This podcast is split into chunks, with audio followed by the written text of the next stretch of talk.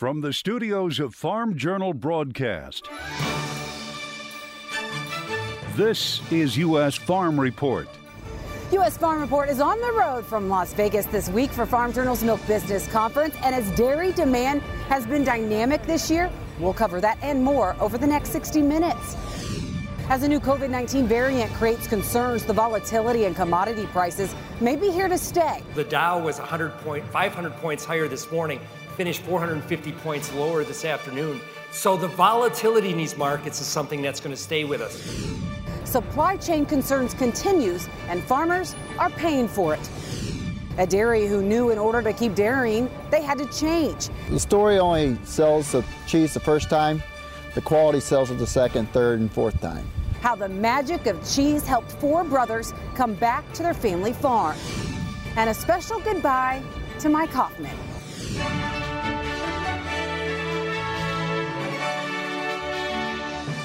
Now for the news. It's been a big year for dairy exports, and USDA forecasters expect that to continue into next year.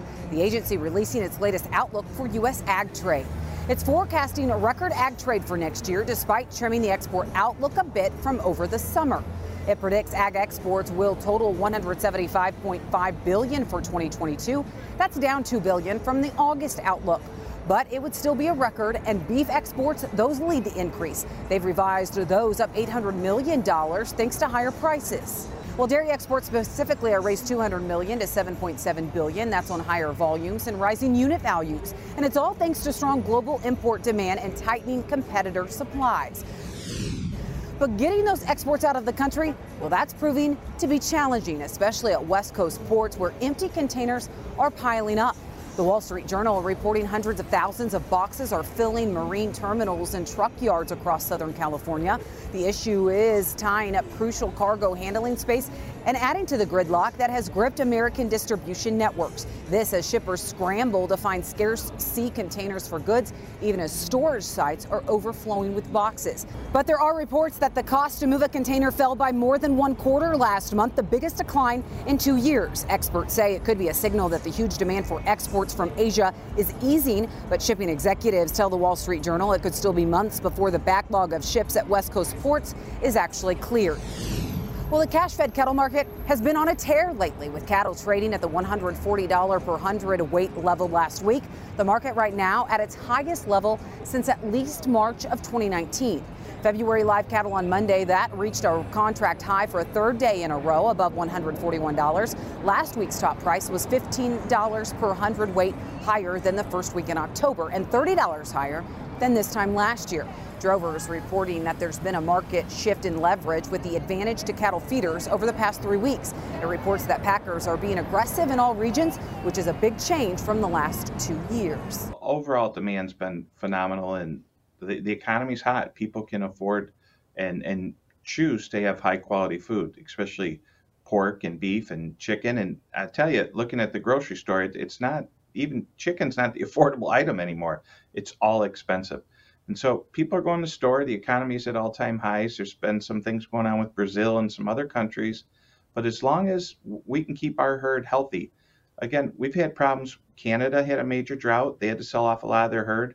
North Dakota, Montana, there's a lot of cattle up in those areas. And so those were liquidated uh, at, a, at a young lightweight. And I think you're seeing that keep start to track and coming back in the numbers here. Well, economists say cropland values have surged by 15% in the Midwest and Plains. That's the highest gain since 2013. Now, the largest increases, those were in Iowa, where cropland values were up 28%. That was followed by Minnesota up 26% and South Dakota up 23%.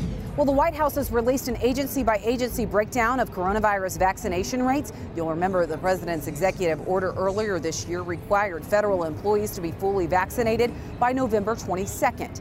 It reports 92% of all federal employees have received at least one dose of the vaccine, and it says 86.1% of Department of Agriculture employees have gotten at least one dose. It represents the lowest number out of the 24 agencies surveyed. It's estimated about 9.5% of USDA workers requested a waiver. Another 4.4% did not respond to the mandate. There are reports the White House is telling federal agencies to hold off on firing workers for not complying with that mandate. Well, when we come back, Dryness all across the West has many in agriculture worried. We'll get Mike Hoffman's final U.S. Farm Report forecast. That bittersweet moment is next. U.S. Farm Report is brought to you by Stine Seed. Through extensive research, decades of expertise, and stronger industry relationships, it's easy to see why Stine has yield, plus so much more. Discover the Yield Plus advantage at stineseed.com.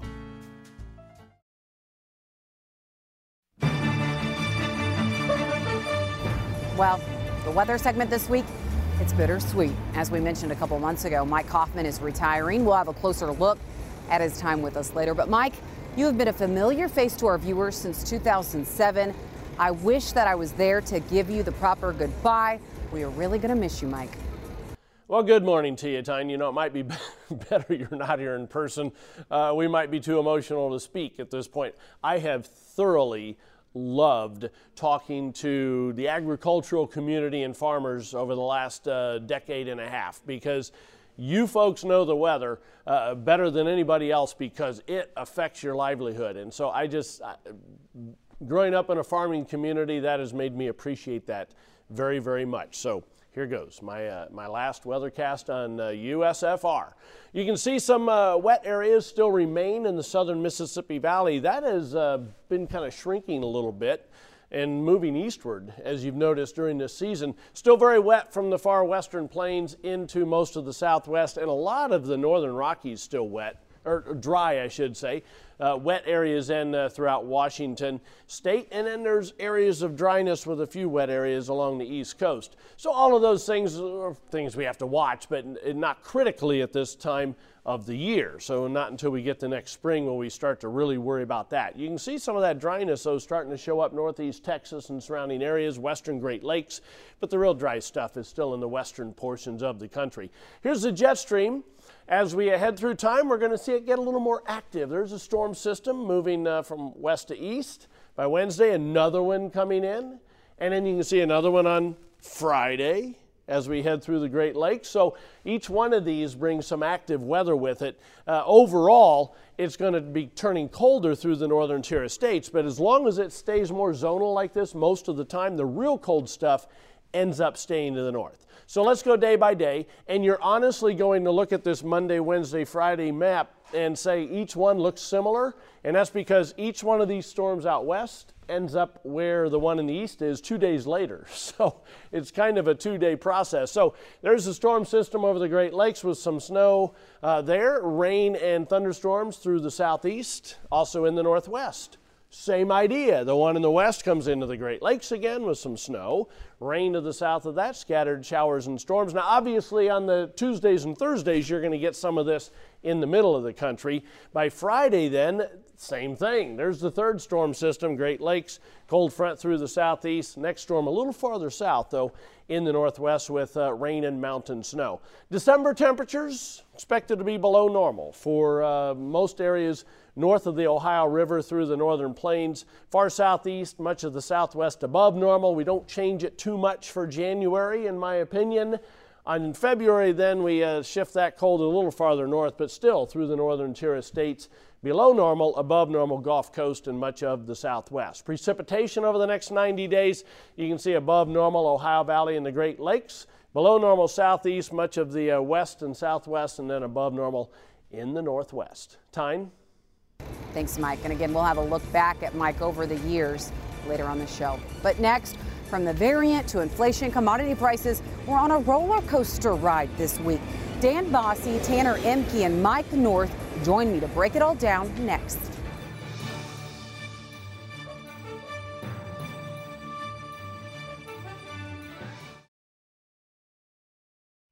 U.S. Farm Report is brought to you by Pivot Bio Proven 40, the only predictable form of nitrogen. Pivot Bio Proven 40, predictable, productive, weatherproof. Turn to a better nitrogen. Turn to Pivot Bio Proven 40. Welcome back to U.S. Farm Report this weekend from Farm Journal's Milk Business Conference. Dan Basse, as well as Tanner Ehmke and Mike North, joining us for these markets. Dan, big week for commodity prices. I mean, you look at earlier in the week, commodity prices tanked. Then we saw a bit of a recovery. Is it inflation or is it, you know, and, and Jerome Powell actually admitting that inflation is here? Or is it factors like this new variant that really pressured prices earlier this week? Well, we found the variant in the United States today, and so the Dow was 100 point, 500 points higher this morning finished 450 points lower this afternoon. So the volatility in these markets is something that's going to stay with us.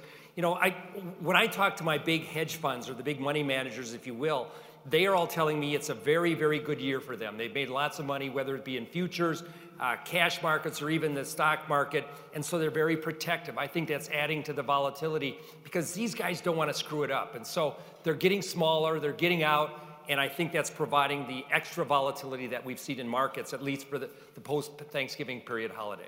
Yeah, we know milk markets, I mean, they're used to volatility, right? That's just the norm when it comes to some of these milk markets. But with the news this week, did the market seem unfazed by it or did it have an impact as well? Tanner.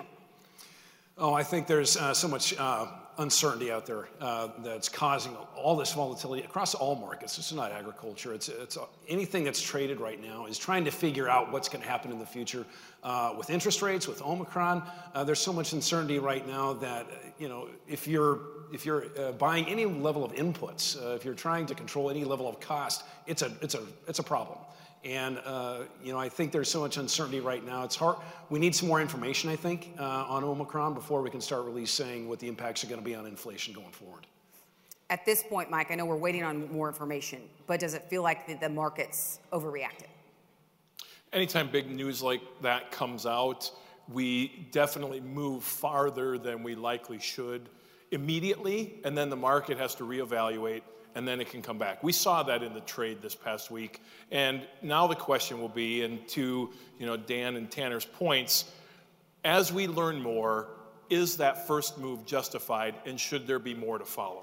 But it sounds like no matter what, Dan, what you're saying is some of your fund clients are saying, listen, we're not going to do much as we kind of write out the rest of this calendar year. So is it something where you think January 1 hits and the market mood changes? Or really, what are your expectations based on those conversations that you're having? You know, the calendar will be important because people want to have stuff in their portfolio. But I'm saying they're worried about inflation, so they want to show their investors that they're invested in hard assets, including agriculture. And so that will be there. And I do think as we get into the new year that you will find more buying than selling. But for the next couple of weeks, it could be really choppy and really volatile. And you know, whether or not we're in a pandemic moving into an epidemic, by that I'm saying as we get more variants and we really don't know what to do with them, this is all part of this learning process. But I'm afraid the uh, the corona, let's call it the COVID, will be with us in some form or fashion for an extended period of time. It's just us getting comfortable with it, much like we did with the flu back in uh, 1917. Well, will inflation be with us a long time? That is a question. But I know, Tanner, that when we last spoke in August, you said, listen, it's already impacting dairies. We're seeing really inflation that's causing, uh, you know, some of the expansion that we had seen slow when it comes to cow numbers. Do you think that that story continues to play out, or are we heading in the other direction?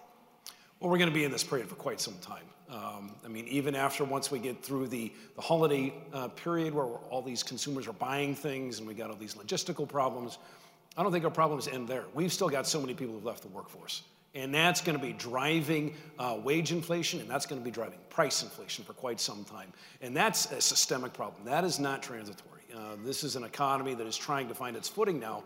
And I think uh, going forward, you know, the, the price environment, uh, you know, if you want to build a dairy or a new parlor, uh, that's going to be elevated for quite some time, whether you're talking about stainless steel prices or uh, lumber or cement, anything like that. And of course, labor um, those costs are going to be elevated for quite some time. And so I think uh, the impacts are going to be with us for at least through uh, most of 2022. Mike, what are your expectations on inflation and the impact on feed costs as we move through the rest of this year and, and into 2022?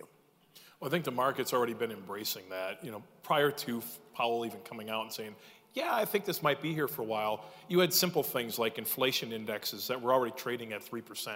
We didn't buy into the transitory argument.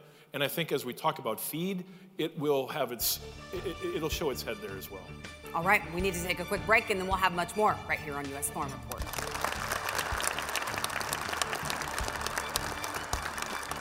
U.S. Farm Report is brought to you by Wyffels Hybrids, quite possibly the best hybrids you can buy.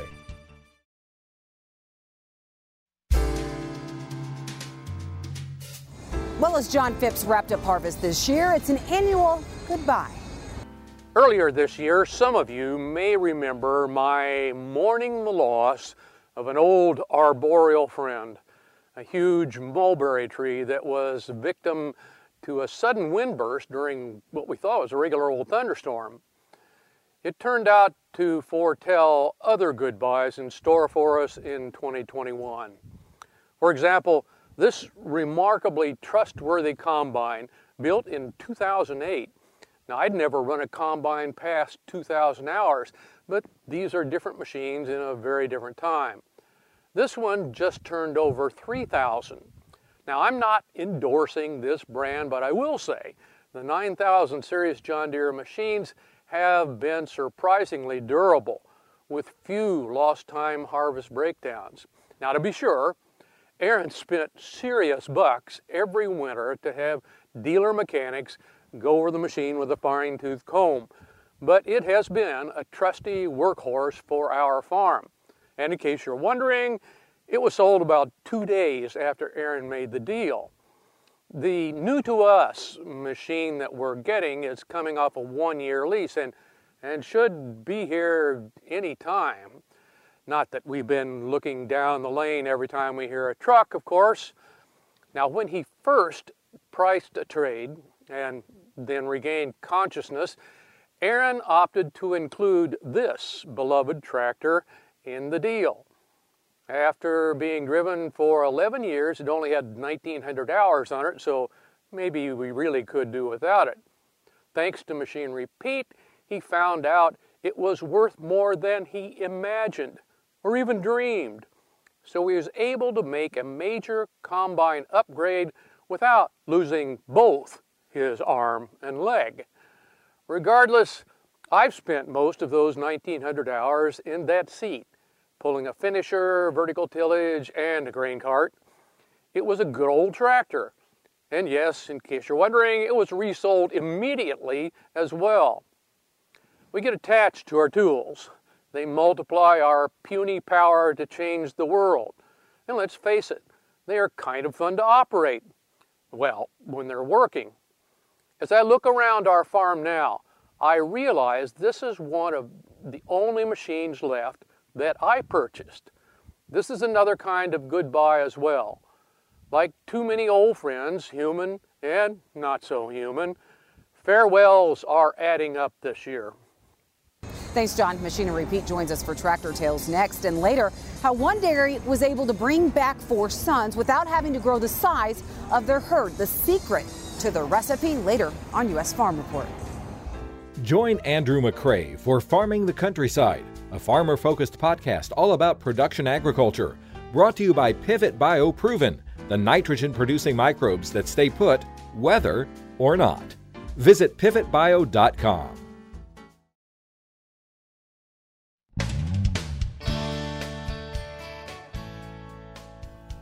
Hey, welcome back to Tractor Tales, folks. This week we're off to Illinois and we're going to visit with a collector with a very unique Farmall seed demonstrator. This is a 1950 Farmall seed demonstrator. Uh, don't know how many they built. They built them in the first quarter of 1950. This is the 42nd one built. They were painted this scheme as an eye catcher for the dealers. And then if the, the customer wanted to, then they painted them red before they, before they purchased them. They took them to, to farmers' fields if they wanted to demonstrate a, a new tractor, and people would see the white tractor and want to stop and, and see what it was. It was actually a red when, when we bought it. Believe it was in about 1994, and we, we were always looking for tractors, even back then. And we'd seen this tractor, and parked back in the shed with, with a mower on it. Leaning against the tractor was three brand new bundles of fence T-posts. So we made him an offer, we'll buy the T-post and the tractor. He accepted the offer. We came back probably an hour later and he got out of the car, he said, I've changed my mind. And both of our hearts just sunk to the ground. He said, I don't want to sell the posts. So we gave him a little less for the tractor and came back the next day and put gas in it and I drove it home. Well, dairy demand has been solid and consumers found comfort in things like butter and ice cream during the pandemic. But what else is driving that demand? That's next. U.S. Farm Report is produced and distributed by Farm Journal Broadcast.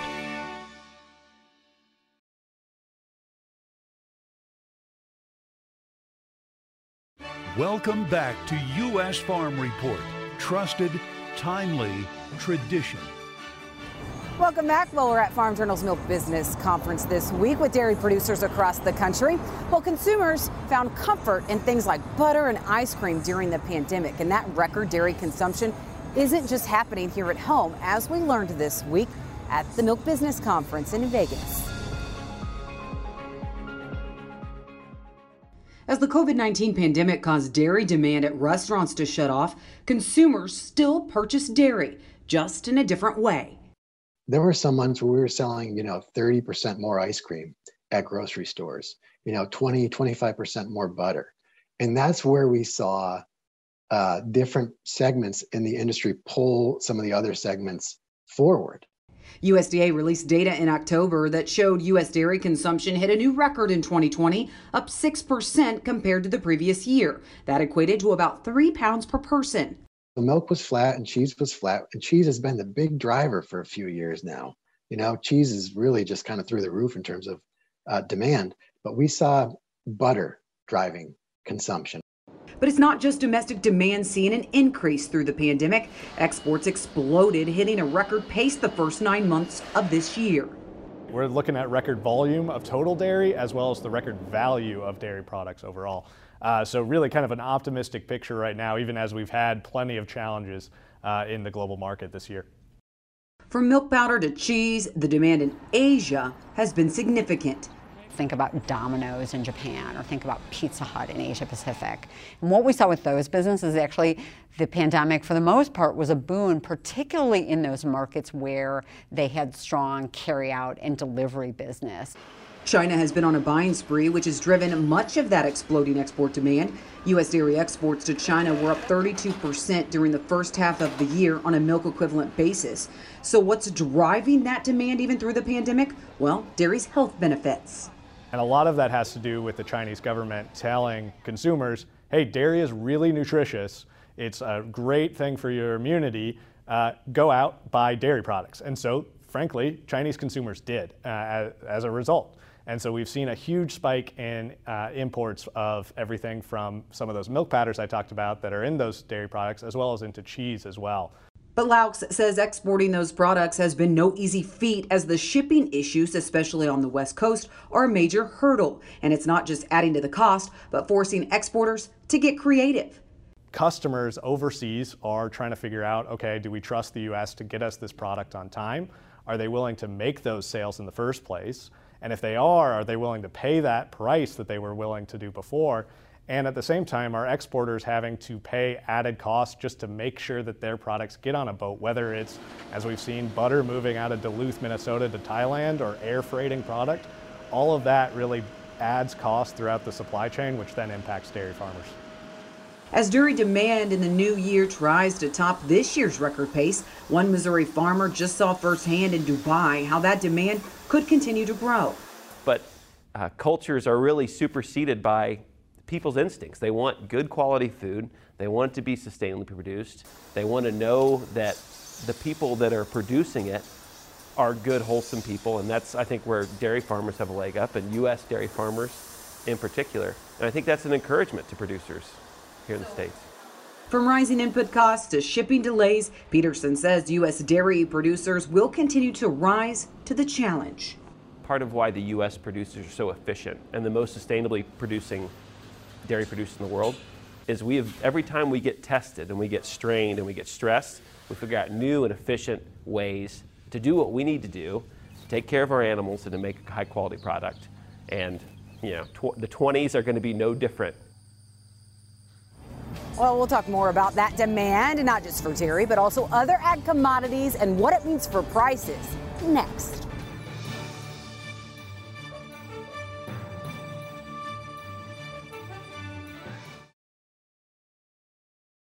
U.S. Farm Report is brought to you by Pivot Bio Proven 40, the only predictable form of nitrogen. Pivot Bio Proven 40, predictable, productive, weatherproof. Turn to a better nitrogen. Turn to Pivot Bio Proven 40. Welcome back to U.S. Farm Report this weekend from the Milk Business Conference. All right, Dan, as we head into 2022, what is your outlook when it comes to milk prices? We are relatively bullish of milk. Uh, we've been bullish going back to the middle of last year. The butterfat market has really exploded to the upside. Demand is exceptionally strong. We like the export profile as it sits. Our Chinese friends continue to be buyers. The cheese market's still not coming along like we'd like to see, but I'm already forecasting that the all milk price will be above $20 for the first time looking back to 2014, and that we could see class three prices make it up to maybe 21 to $23 for some kind of high next year. So there's reasons to be bullish of milk. What I don't know is from the producers here, you know, the theme has always been too much milk for years and years. When we get to those high prices, what are you going to do? Are you going to expand or what's going to happen then? That's the unknown in my outlook. Right, and when you talk about demand, demand has been solid. We've been talking about that. Demand here, demand internationally, it has been solid. But do you feel like, Tanner, heading into 2022, is demand a risk at this point when we're coming off of such high levels? Well, I think there's uh, one question mark, especially on China. Um, they've slowed their purchases just a little bit.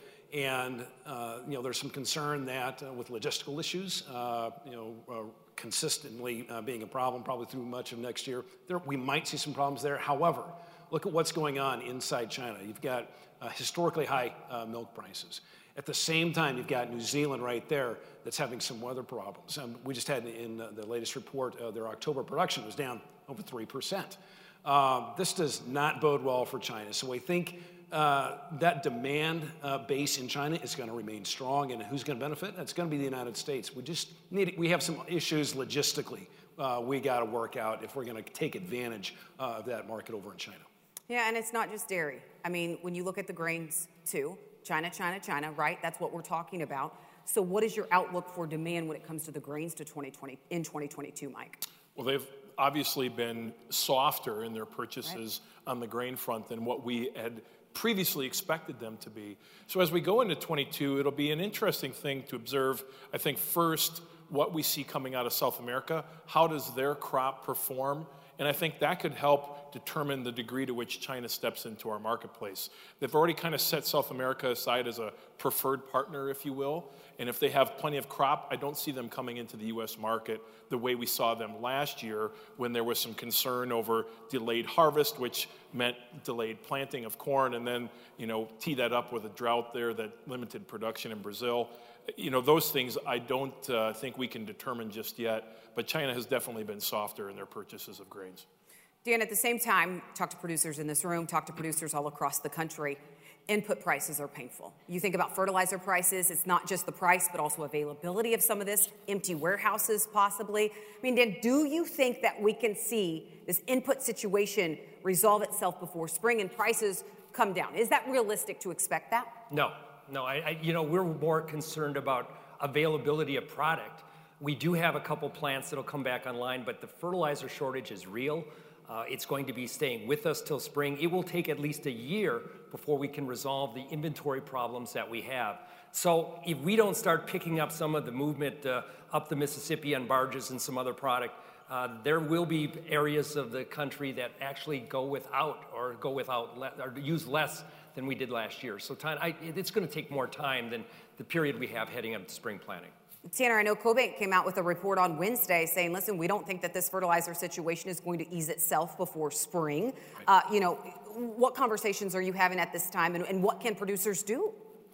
Well, uh, first of all, check out the report on CoBank.com by uh, my colleague Ken Zuckerberg, and he's our grain and farm supply uh, economist. Uh, Ken is really concerned about this spring, and it goes back to what Dan already mentioned. I mean, it, it comes down to availability. Forget about price. Uh, do you have the product there? Is it in the warehouse? And a lot of our uh, customers, uh, that are uh, selling uh, farm uh, products or crop protectants or fertilizer, they just don't have the product in the warehouse right now. And that's not typical for this time of year. They, are all, they already have the warehouse full of product, typically, ready to go for next spring. And that's concerning. So I think going forward, you'd have to think about, from the producer standpoint, what kind of crop mix will work given your uh, fertilizer availability. it may not be corn, for instance. if you want to switch from corn or to a small grain silage like triticale, that might be an option. Uh, but it's one of those things that uh, if you don't have the product now, it could be concerning in the spring. Mike, we talk about managing risk when it comes to commodity prices. But how do you manage risk with, with input prices if you go and you can't, they can't even guarantee you that the supply is there or the price that you'll have to pay come time to actually need it? How do you manage that risk? There's no financial hedge for physical availability. Reality is, if you want to maintain, you know, make, sure you get it, you're, have, you're going to have to find a supplier. There's just no way around that. And you know, there's a lot of people that have been getting creative on that front. Some new products are coming out to maybe you know buffer some of those needs. But reality is that if you're going to try to make sure you have it, you're going to have to go find it. All right. Thank you all for being here. We appreciate it. We need to take a quick break, and then we'll have much more right here on U.S. Farm Report.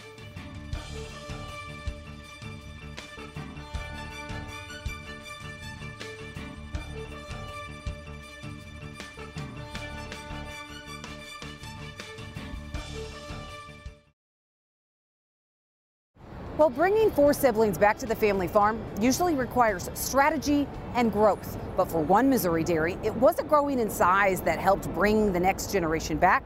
Instead, it's a custom recipe that consists of determination and a lot of change. The Hemme brothers, no cheese. Those are future cheesemakers. After all, cheese has become their bread and butter.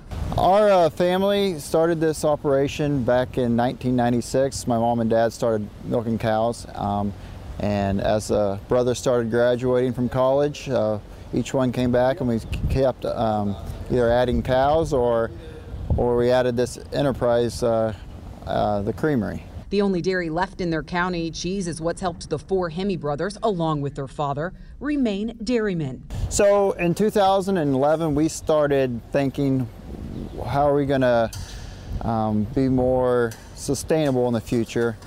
And we didn't know if that was going to be milking more cows or making an artisan product like cheese and adding a, a niche market to our business. And so we started doing research on how to make cheese. Research that wasn't just done on the web or by reading a book. Nathan actually traveled to Wisconsin and immersed himself in the magic of cheese making. When we decided to pull the trigger in 2015 to start making cheese, I took a short course up the Uni University of Wisconsin. And then we also, our biggest resource was hiring our cheese consultant. Uh, Neville McNaughton was his name. A five year process once the Hemme brothers decided to dive into the cheese making business. They started with cheddar cheese. We decided to start making cheddar because we can take this fluid milk, condense it down into about 10% of the weight that it was, so the logistics work out really well for us. It didn't just work out well, it exploded the demand for their products that they produced, as Hemme Brothers cheese is now in high demand across the state. We would give credit to the high demand of our cheese due to its quality. Um, it also has a good story behind it, but the, story only sells the cheese the first time. The quality sells it the second, third, and fourth time. And it's that quality that's become the key ingredient of Hemme Brothers cheeses. The magic of the cheese is the quality. And you can't have quality cheese without quality milk. And maybe that's kind of a, a simple explanation of why our cheese tastes so good, but it's the truth. The quality comes through in the taste. It's got a little bit of a fruity flavor to it, nutty, and it's a nice sharp cheddar. And he says the secret to that taste is all in how they raise their cows. And that all goes back towards our cows and uh, how we um, what kind of crops that we're raising to feed these cows and then and how we're taking care of these cows. Regenerative agriculture is something Nathan says also helped save their family farm. It's important that uh, we do quality work from the time my brother plants the seed in the ground until like that product gets all the way back to me and we package that cheese for someone to buy. Embracing change, the Hemme brothers milk 150 cows today. Proof growth doesn't always have to come in adding cows. If we didn't go down the road of making cheese ourselves, we would probably be milking 300, 400 cows today. A strategy to sustainably grow. Nathan says it was key in the success of bringing all the Hemme brothers back to the family farm. For years, it's been the story of, oh, we'll have two good years, then we have one good year. Um, and that's why we started getting into the cheese business. And we want to have a good year every year. And you can't do that with commodity milk prices. And we hate to say that, but that's the truth. From weathering the turbulence of commodity prices as price takers to now working their way to being price makers, the Hemme brothers have found a niche that can help their family legacy live on. The Hemme brothers say they have been the only dairy in their county for the past decade.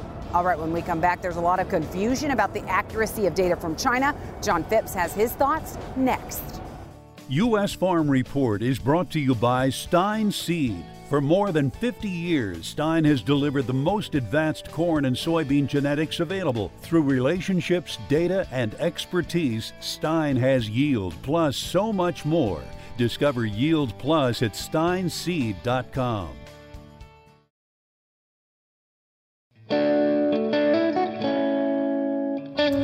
from the rebuilding of the hog herd in China to other data that seems to be less transparent in recent years, John Phipps has his take on data accuracy and customer support this week. We got a great question from Mike Schrammel in Stillwater, Oklahoma. How accurate is the China data referenced in their savings rate? Is it, uh, is it fair representation to compare other countries' spending behaviors with any communist country?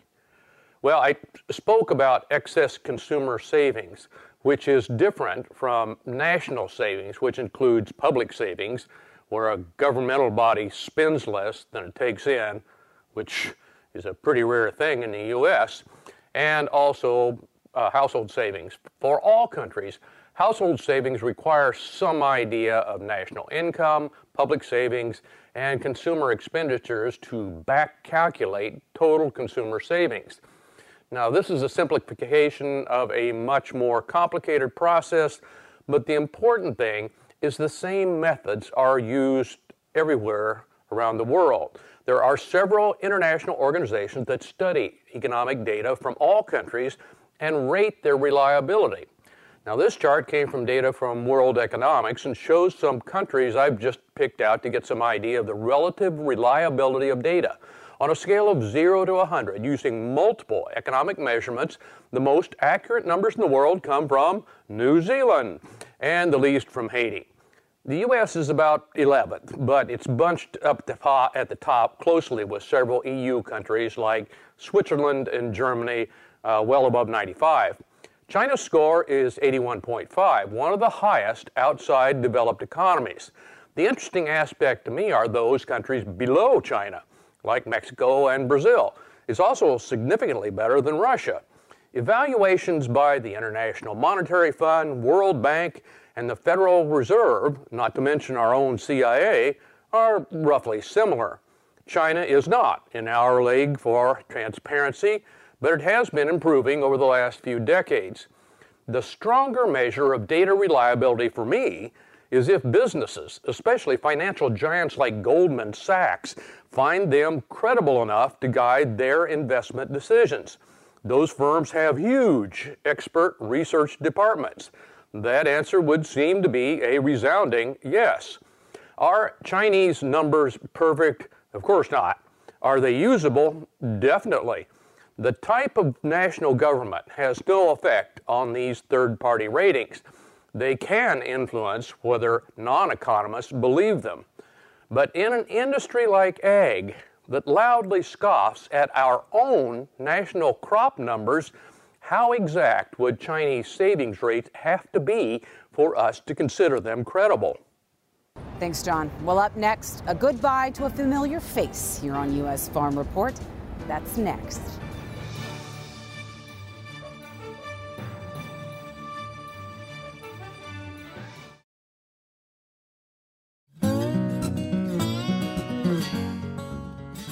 Closed captioning on U.S. Farm Report is brought to you by BASF. helping you do the biggest job on earth. Well, as we mentioned, we're saying goodbye to meteorologist Mike Hoffman this week. He's always had the ability to make his weather forecast a conversation. And after being on U.S. Farm Report for more than 15 years, even though he grew up in Delphi, Indiana, and some in his family who actually farmed, he got to be a farmer for a day in 1999. You want to hold the tail? Just remember, if they kick, you're next. All right, the worst was over. Then it was on to the part I really dreamed of driving a tractor. I was in heaven. Just fill up all those troughs? Yeah, just like I did this morning. Okay. They'll get out of the way, I assume. Oh, what a nice, relaxing way to end a grueling 10 hour day on the farm. Definitely bittersweet. Congratulations, Mike Hoffman, on your retirement, but we're sure going to miss you around here on U.S. Farm Report. Wishing you all the best. Well, that does it for U.S. Farm Report this weekend. Thank you so much for joining us. Be sure to join us next week as we work to build on our tradition. Have a great weekend, everyone. U.S. Farm Report is produced and distributed by Farm Journal Broadcast.